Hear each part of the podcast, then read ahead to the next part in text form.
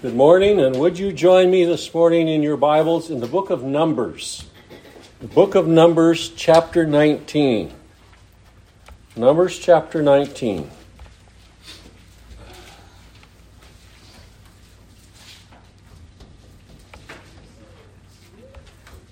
So, we've been going through the book of Numbers over the past couple of years. By God's providence, we've come to this very interesting passage of Scripture that has to deal with what we know as the red heifer. Before I read the first 10 verses, I just want to be reminded of the fact that the Levitical services and ordinances were in themselves carnal, they were fleshly, and they only had an obscure representation of the things spiritual and eternal. Now, it turns out that there were many Jews that believed that these actual services were beneficial to them. But there were a few that understood that these services were only typical, pictorial, that they were not real. They were not their real salvation. And we get to the New Testament, and we find that the writer of the book of Hebrews said the blood of bulls and goats could not take away sin. Animal sacrifices could never take away sin. These were just obscure representation of things that were spiritual. And Christ's sacrifice was of spiritual benefit. The sacrifice of our Savior, the Lord Jesus, on the cross when he gave himself, no man took his life from him, but he gave it up freely gave it up on behalf of his people, on behalf of the church, that was spiritual. That is of spiritual benefit. Those carnal earthly things were divinely appointed, though. We're going to read this that this sacrifice was divinely appointed by Almighty God and was to be carried out with very specific instructions. It was God's types and remembrances of those that those things that are spiritual and, e- and eternal. So here's a type and a shadow and a picture, but it is bursting over with the blessings that are in type. The reality is just so rich in spiritual blessings. In the sacrifice of Christ, there is an innate, glorious worth and efficacy that we do not find in any of the Old Testament sacrifices. It is the Son of God's blood and His body not some created being that will satisfy the justice of God. Now, in Numbers chapter 19, I'd like to read the first 10 verses of this chapter, and it shares with us the sacrifice that is called the sacrifice of the red heifer. The Lord spake unto Moses, verse 1, and unto Aaron, saying, This is the ordinance of the law which the Lord, now notice the next two words, hath commanded. The Lord hath commanded. This is something that He has prescribed, He has commanded to take place. And this sacrifice is completely separate from all the sacrifices that are recorded in the book of Leviticus. This is something that God gave to them, and we, if we go back just a short time, we will find out that there has been a multitude of rebellions against Almighty God that has brought this up. Now, God did, had this purpose from the very beginning. He, this is the right time and the right place to bring it up. But we're going to, we notice back just shortly that the 10 spies came back with a false report. We have Korah and his rebellion. We have the rebellion against Moses and against Aaron by the children of Israel. And God now says, This is the commandment that I give unto the children of Israel. The ordinance of the law which the Lord hath commanded, saying, Speak unto the children of Israel that they bring. This is going to be a group effort, if you please. This is for Israel to bring. They're to bring, what does it say? Bring thee a red heifer without spot, wherein no blemish, and upon which never came a yoke. Never came yoke. And ye shall give her unto Eleazar, the priest that he may bring her forth without the camp. And one shall slay her before his face. And Eleazar the priest shall take of her blood, with his finger and sprinkle of her blood directly upon the tabernacle of the congregation seven times. And one shall burn the heifer in his sight. Her skin and her flesh and her blood with her dung shall he burn. And the priest shall take cedar wood and hyssop and scarlet and cast it into the midst of the burning of the heifer. Then the priest shall wash his clothes, and he shall bathe his flesh in water, and afterward he shall come into the camp, and the priest shall be unclean until even. And he that burneth her shall wash his clothes in water, and bathe his flesh in water, and shall be unclean until even. And a man that is clean shall gather up the ashes of the heifer, and lay them up without the camp, in a clean place, and it shall be kept for the congregation of the children of Israel, for a, water of separation. It is a purification from sin, or for sin, excuse me. And he that gathereth the ashes of the heifer shall wash his clothes and be unclean until even. And it shall be unto the children of Israel and unto the stranger that sojourneth among them for a statute forever. Now, I find this passage of Scripture most interesting. My mother was born in the days of the old talkie movie, uh, not the talkie movies, the silent movies. And she told me a number of times of going to the little theater in her hometown, and one of the funniest things that could happen in one of those films was somebody putting too much rice in the pot and boiling it, and it all boiling over into the fire.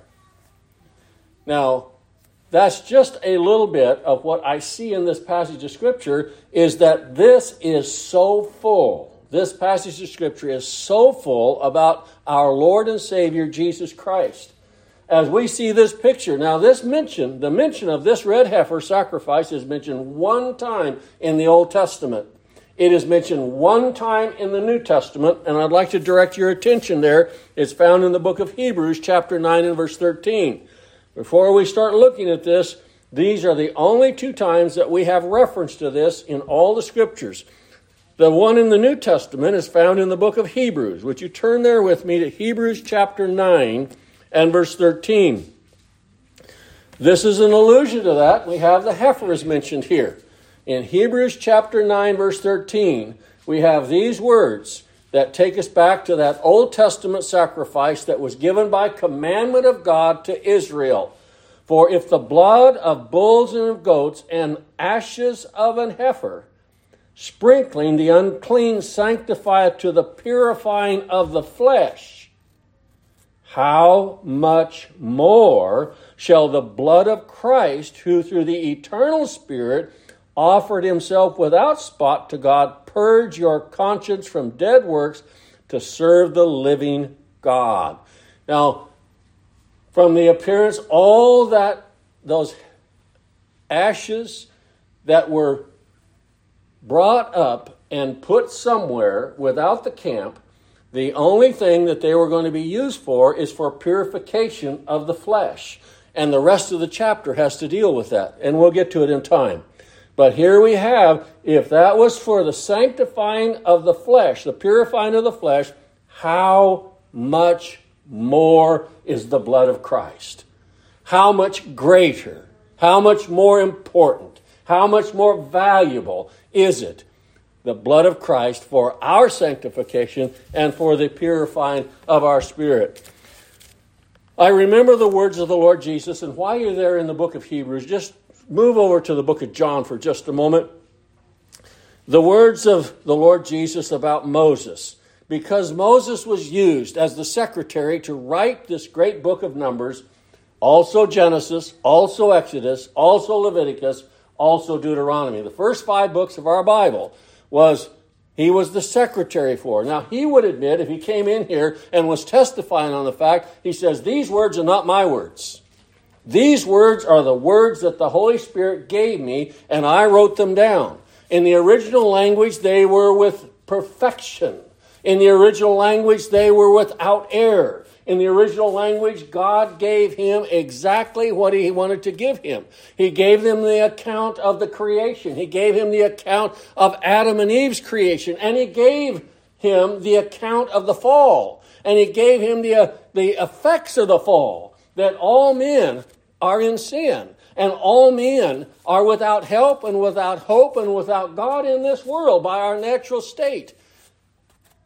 Moses was given that information. And then, as we find through here, we find that he was given many things here in the book of Numbers, in fact.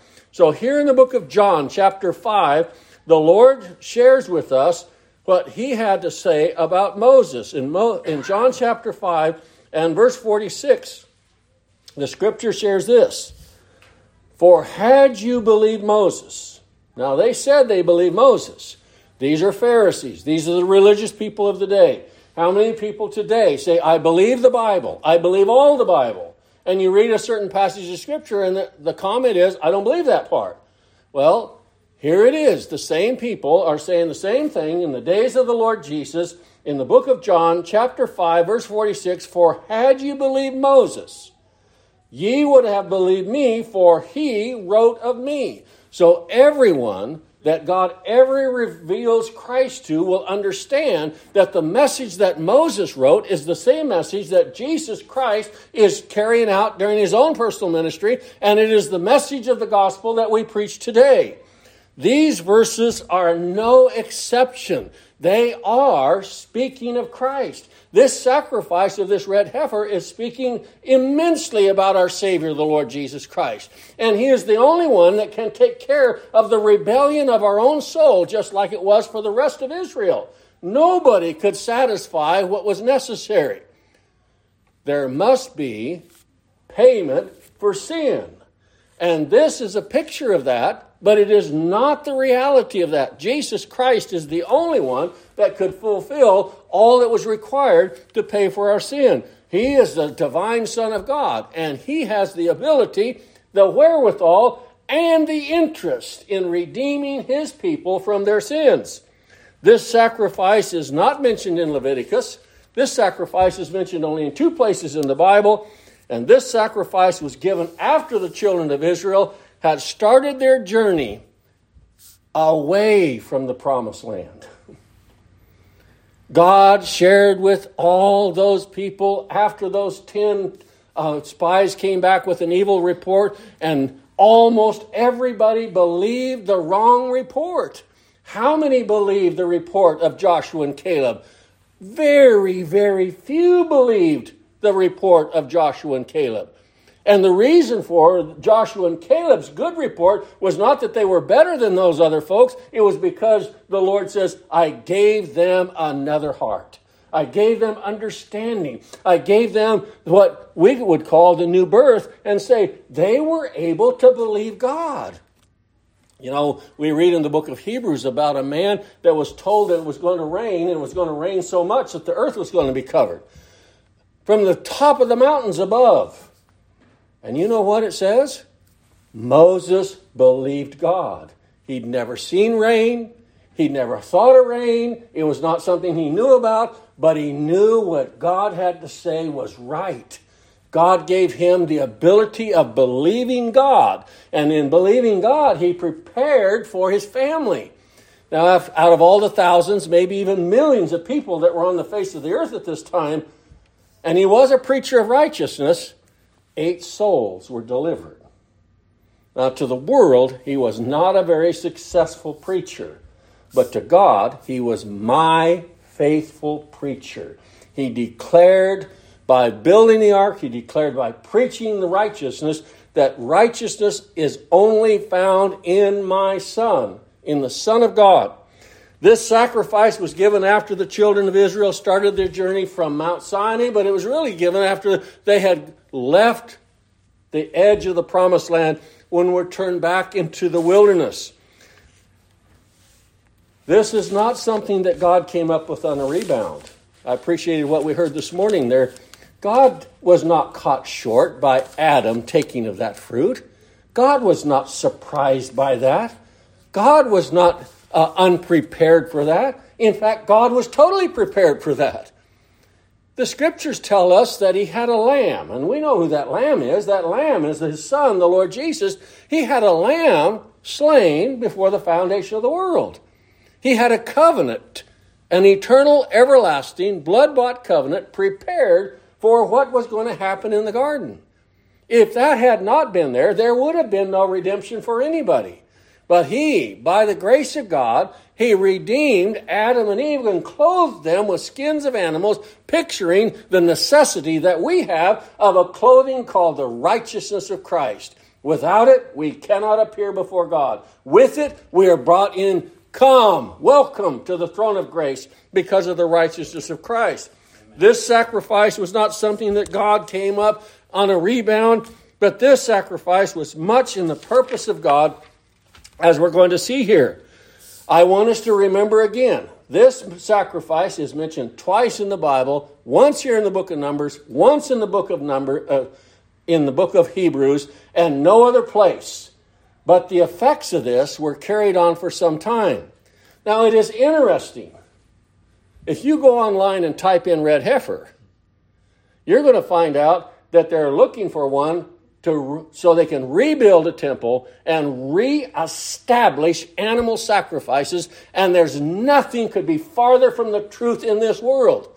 When Jesus Christ cried from the cross, It is finished, all sacrifices were over. There was one sacrifice that took care of sin, and that forever. It took care of sins past, present, and future, and that forever. And we're not looking for another temple, and we're not looking for more animal sacrifices. In fact, God was so displeased with Israel going on with animal sacrifices that in AD 70 he had that temple dismantled, and stone from stone from stone was dismantled, and all of the things that were in there were carried off by a Roman general. He said, It is finished. Now, those who want to reestablish that, I just cannot find that they have the first idea about what God has intended in Christ Jesus the Lord to save his people. Well, we find in here there's something very different from all that Israel normally had. The requirement is for a red heifer. Now, we can go back earlier in the book of Genesis and read that there was a brother his name was Israel. His name was going to be changed to Israel. And you know, for his wages, what he was given? His wages was ring straked and speckled animals. That's what he was given. And really, that's what Christ came to die for, was sinners. That's what it pictured. As he was given these as his pay, the Lord was given the church, which is without anything that could be attracted by God. God would not look down from heaven and see, oh, there's that, oh, there's that one and that one. I know they're going to have faith in me. My goodness. We find out that the covenant of grace is not because of foreseen faith, but it is always because of foreseen unbelief. There would have been no believers if he had not had that in his covenant of grace. So we have a red heifer. Now, this color red is such a rarity in Israel. It was such a rarity. They could not be one black hair, one white hair, one yellow hair on this critter. It was to be a red heifer. And this is so significant. The rarity of this animal is so significant because the Bible speaks of the rarity of the Son of God. There is one like him. There is not two or three or a dozen Christ. There is one Savior. There is none other name given under heaven whereby you must be saved. There is one Savior. There is one that is so rare. Well, we read about this most unlikely to obtain. It took a lot of looking and checking and finding before they brought this one red heifer out.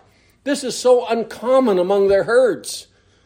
We read concerning our Savior that he is called, in the Song of Solomon, chapter 5 and verse 10, he is called the chiefest among ten thousands. The chiefest among ten thousands. He is so rare, you're not going to find him everywhere. But when he reveals himself, he is with us. All right? And then we find there was a king, the first king of Israel. His name was Saul. That king, when he stepped into the crowd, the scriptures tell us that he, he was higher than any of the people from his shoulders upward. Can you imagine a man step into the group of all of Israel and you didn't have any trouble picking him out of the crowd because he was head and shoulders above the rest. Now, when it comes to the holiness and righteousness and all of the necessary elements, we can see our Savior is head and shoulders above everyone else. And I'm using that just as a figure of speech. There is no one to compare him with. We cannot compare him with any religious person that has ever lived.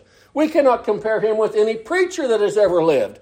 We cannot compare him with any of the high echelon people. He is head and shoulders above everybody that's ever been on this earth.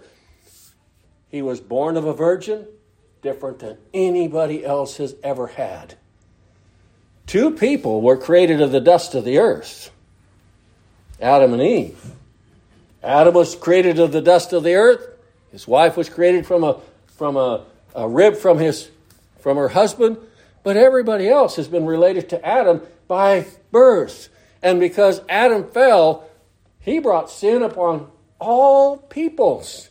And our Savior could not be touched by that sin of affliction. He could not be touched by that relationship. He was given a body like unto our body, but the Bible tells us so clearly, yet without sin.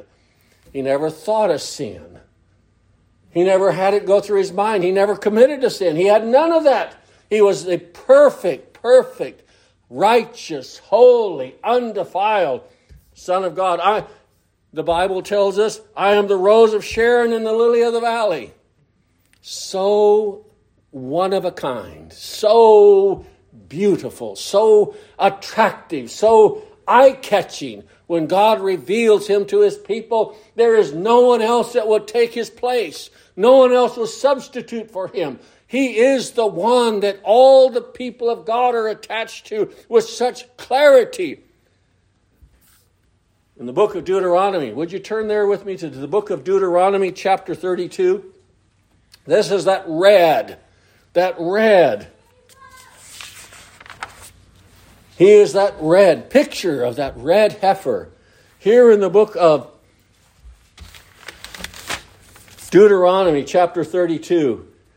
Here he is spoken of as a rock, but he is so different than all other rocks.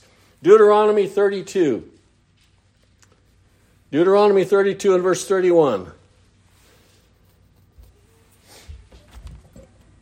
For their rock is not our rock. Now, there seems to be some semblance to it, but he's not our rock. Deuteronomy 32, verse 31. For their rock is not our rock. And you know what? Even our enemies themselves, being judges, At one time, there was a whole flock of people sent after the Lord to bring him in for a conversation with some of the authorities. And those people, they came back and they said, where, where is he? Where is he? And you know what their comment was? No man ever spoke like this man. He's not, he's not trying to get us to join some religion or some church. He's not trying to get us to do what normal religious people try to do. He's not trying to get us to sit down and admire him for what he wants us to get involved in. No man ever spoke like this man. And when he taught, he spoke with authority and not as the scribes. He was someone so special. He was someone so rare, someone so untypical from everybody else. When he came, he did not come in fine robes and expect everybody to bow down. He didn't do that. He was born of a virgin laid in a manger, and he wore street clothes like we do. He did have one piece of raiment that was without seam. And they gambled over that. This red. Would you turn with me over to the book of Isaiah chapter 63 as we think about this red? Now, not only does it declare his rarity, but it also declares his purpose. There is something about this red heifer. It's rare. Took them some time to find him.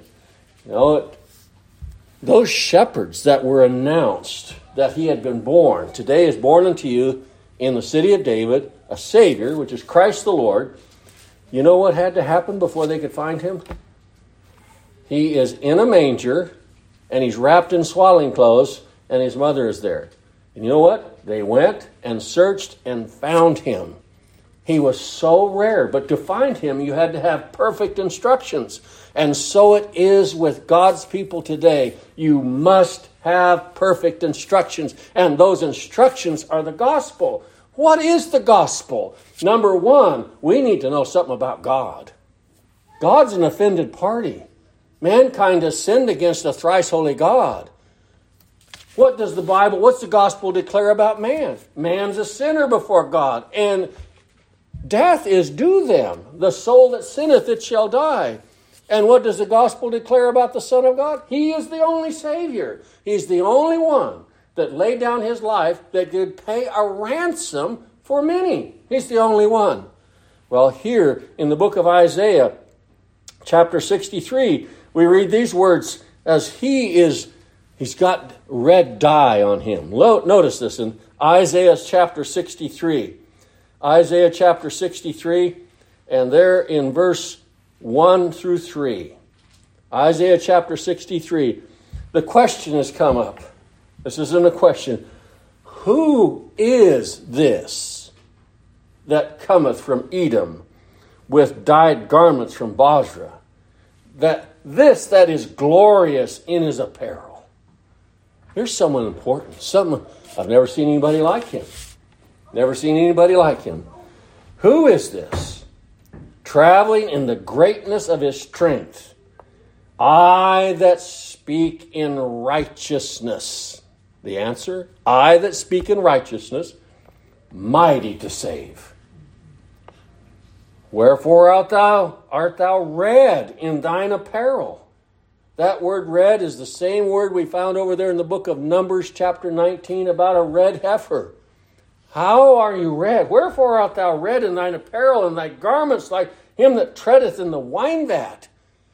Know, it used to be if you had grapes and you wanted wine, you stomped them by foot. And if you got your clothes in it, you were stained with that red dye of wine, that juice. He says, You look like you've tread in a wine vat.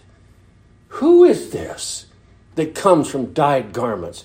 Now, those two names have great significance. We're not going to that at the moment. Where he was from, from Edom, with dyed garments from Bozrah, Glorious in his apparel.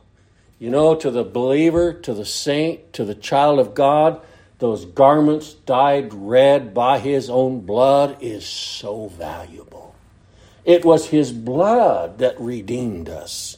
It was his blood that set us apart. And goes on, I have trodden the winepress alone. You know, the Lord Jesus Christ, even when he was headed for the cross, all of his disciples left him, and the scriptures tell us because he would do it all alone. There would be no one that would say, I helped him out.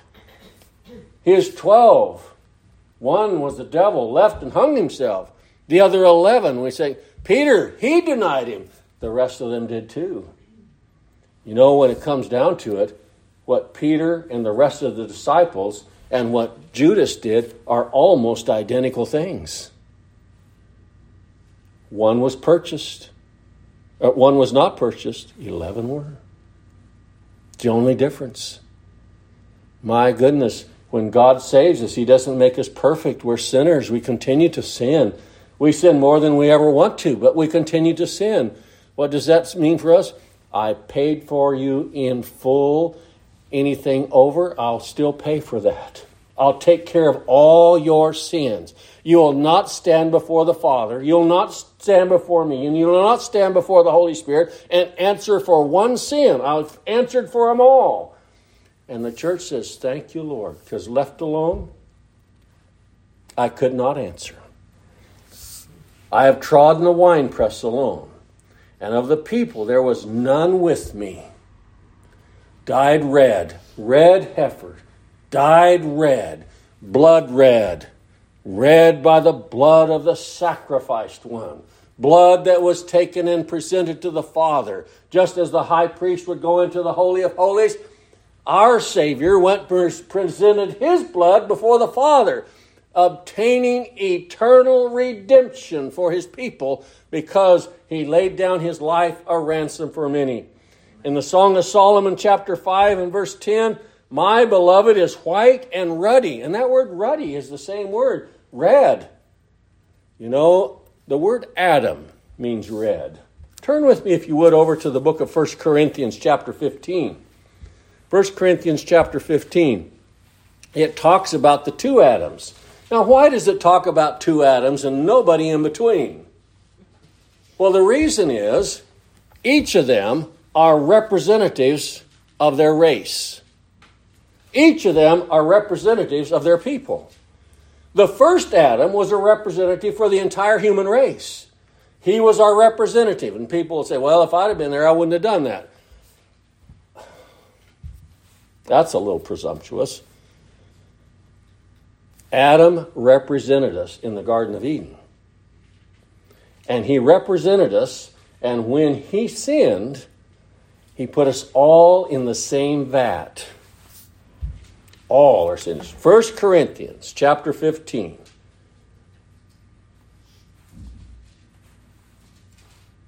And there in verse 45.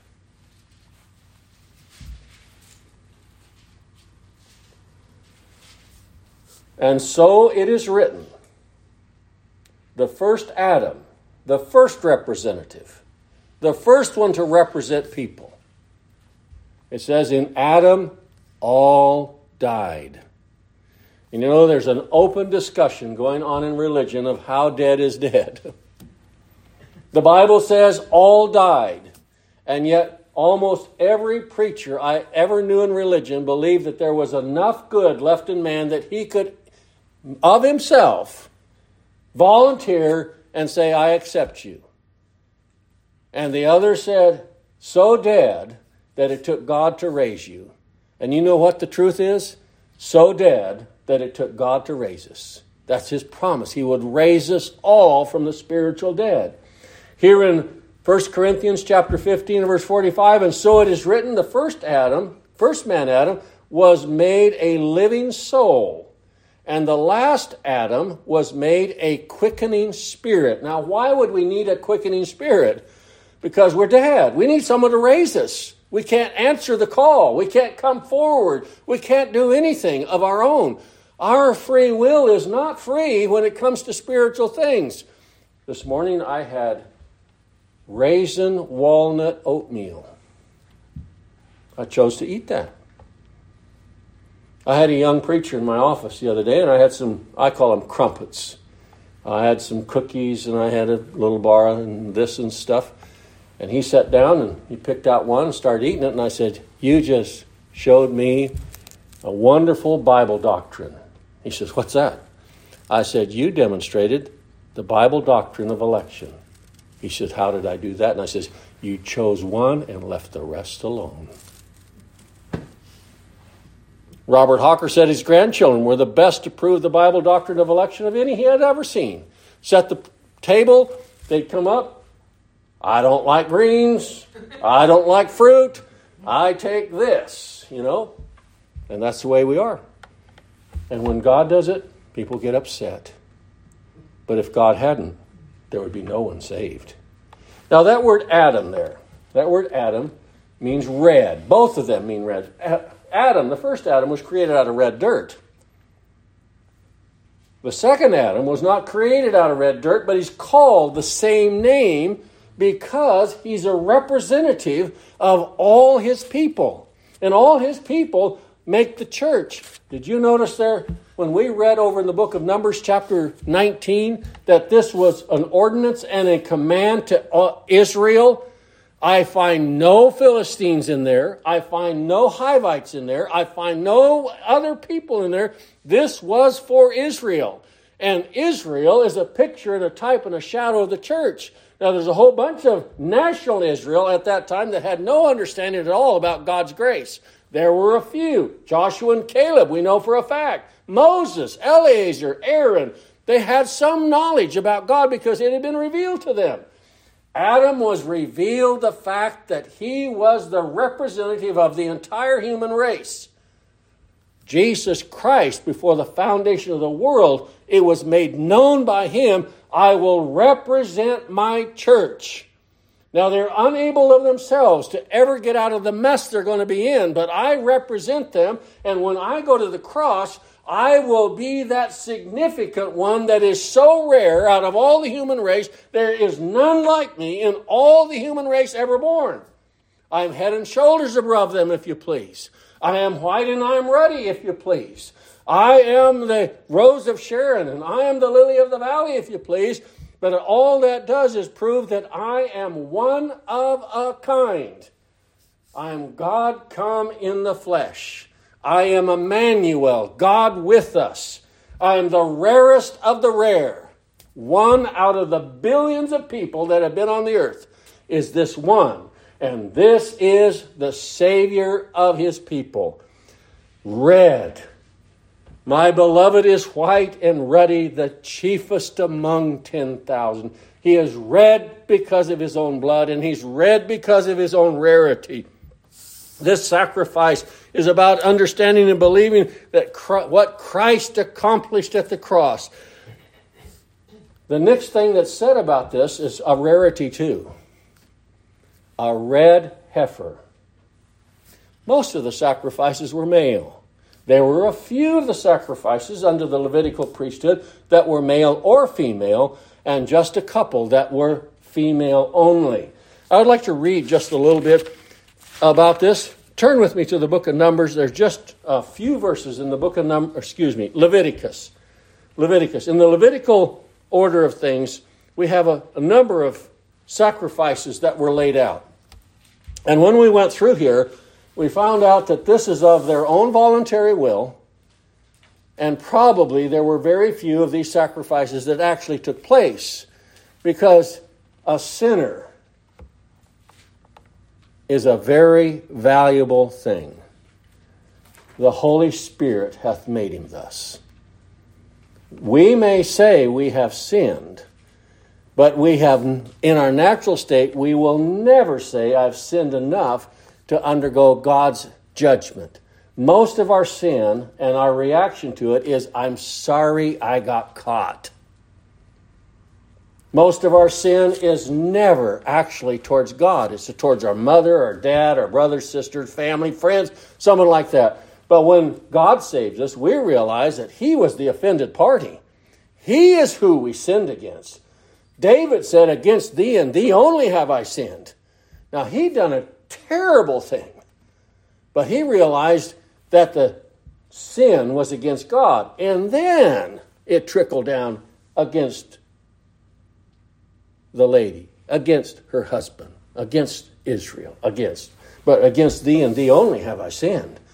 So when God reveals himself to us through the gospel, we find out I have offended God. Thank God for his mercy. Mercy can only be given, as we heard this morning, only God only gives mercy to offenders. We can't command mercy, we beg mercy. And we find out we're only begging mercy after the Lord saves us. We don't have the capabilities of that. Once He gives us the new birth, we say, Oh, be merciful to me, the sinner. Well, here in the book of Leviticus, chapter 3, would you look there in chapter 3 and verse 1? Chapter 3 and verse 1, it says, And if his oblation be a sacrifice of peace offering, if he offer it of the herd, whether it be male or female, he shall offer it without blemish before the Lord. All right? Chapter 3 and verse 6. And if his offering for a sacrifice of a peace offering unto the Lord be of the flock, male or female, he shall offer it without blemish. In chapter 4, turn with me to chapter 4 of the book of Leviticus in verse 28. Chapter 4 and verse 28. Or if his sin which he hath sinned come to his knowledge, when he shall bring an offering, a kid of the goats, a female without blemish, for his sin which he hath sinned. Now, this is an offering for sin that you don't even know you committed. if it come to you. But it says, shall be an, a goat, a female without blemish. And then in chapter 5 and verse 6, would you turn there? Chapter 5 and verse 6. These are just several of the offerings that are mentioned here in the book of Leviticus, and most of them a male without blemish and without spot. Passover lamb, male without blemish, without spot of the first year. Verse 6 of chapter 5, it says, And he shall bring his trespass offering unto the Lord for his sin which he hath sinned, a female from the flock, a lamb or a kid of the goats for a sin offering, and the priest shall make an atonement for him concerning his sin. Well, we see most of the time that there was an offering was made male, without blemish, without spot. This particular sacrifice is like two others. It was to be a red heifer, a female cow that was brought before, taken out without the camp by Eleazar the priest. And we're going to jump ahead here a little bit. I can see this is going to be continued because a male or female taken without the camp, and he turned it over to someone else. You know, the law never was involved with the sacrifice of Christ. He never did it under the Jewish religion. He was without the camp on purpose. His, he was not sacrificed as a lamb on the altar.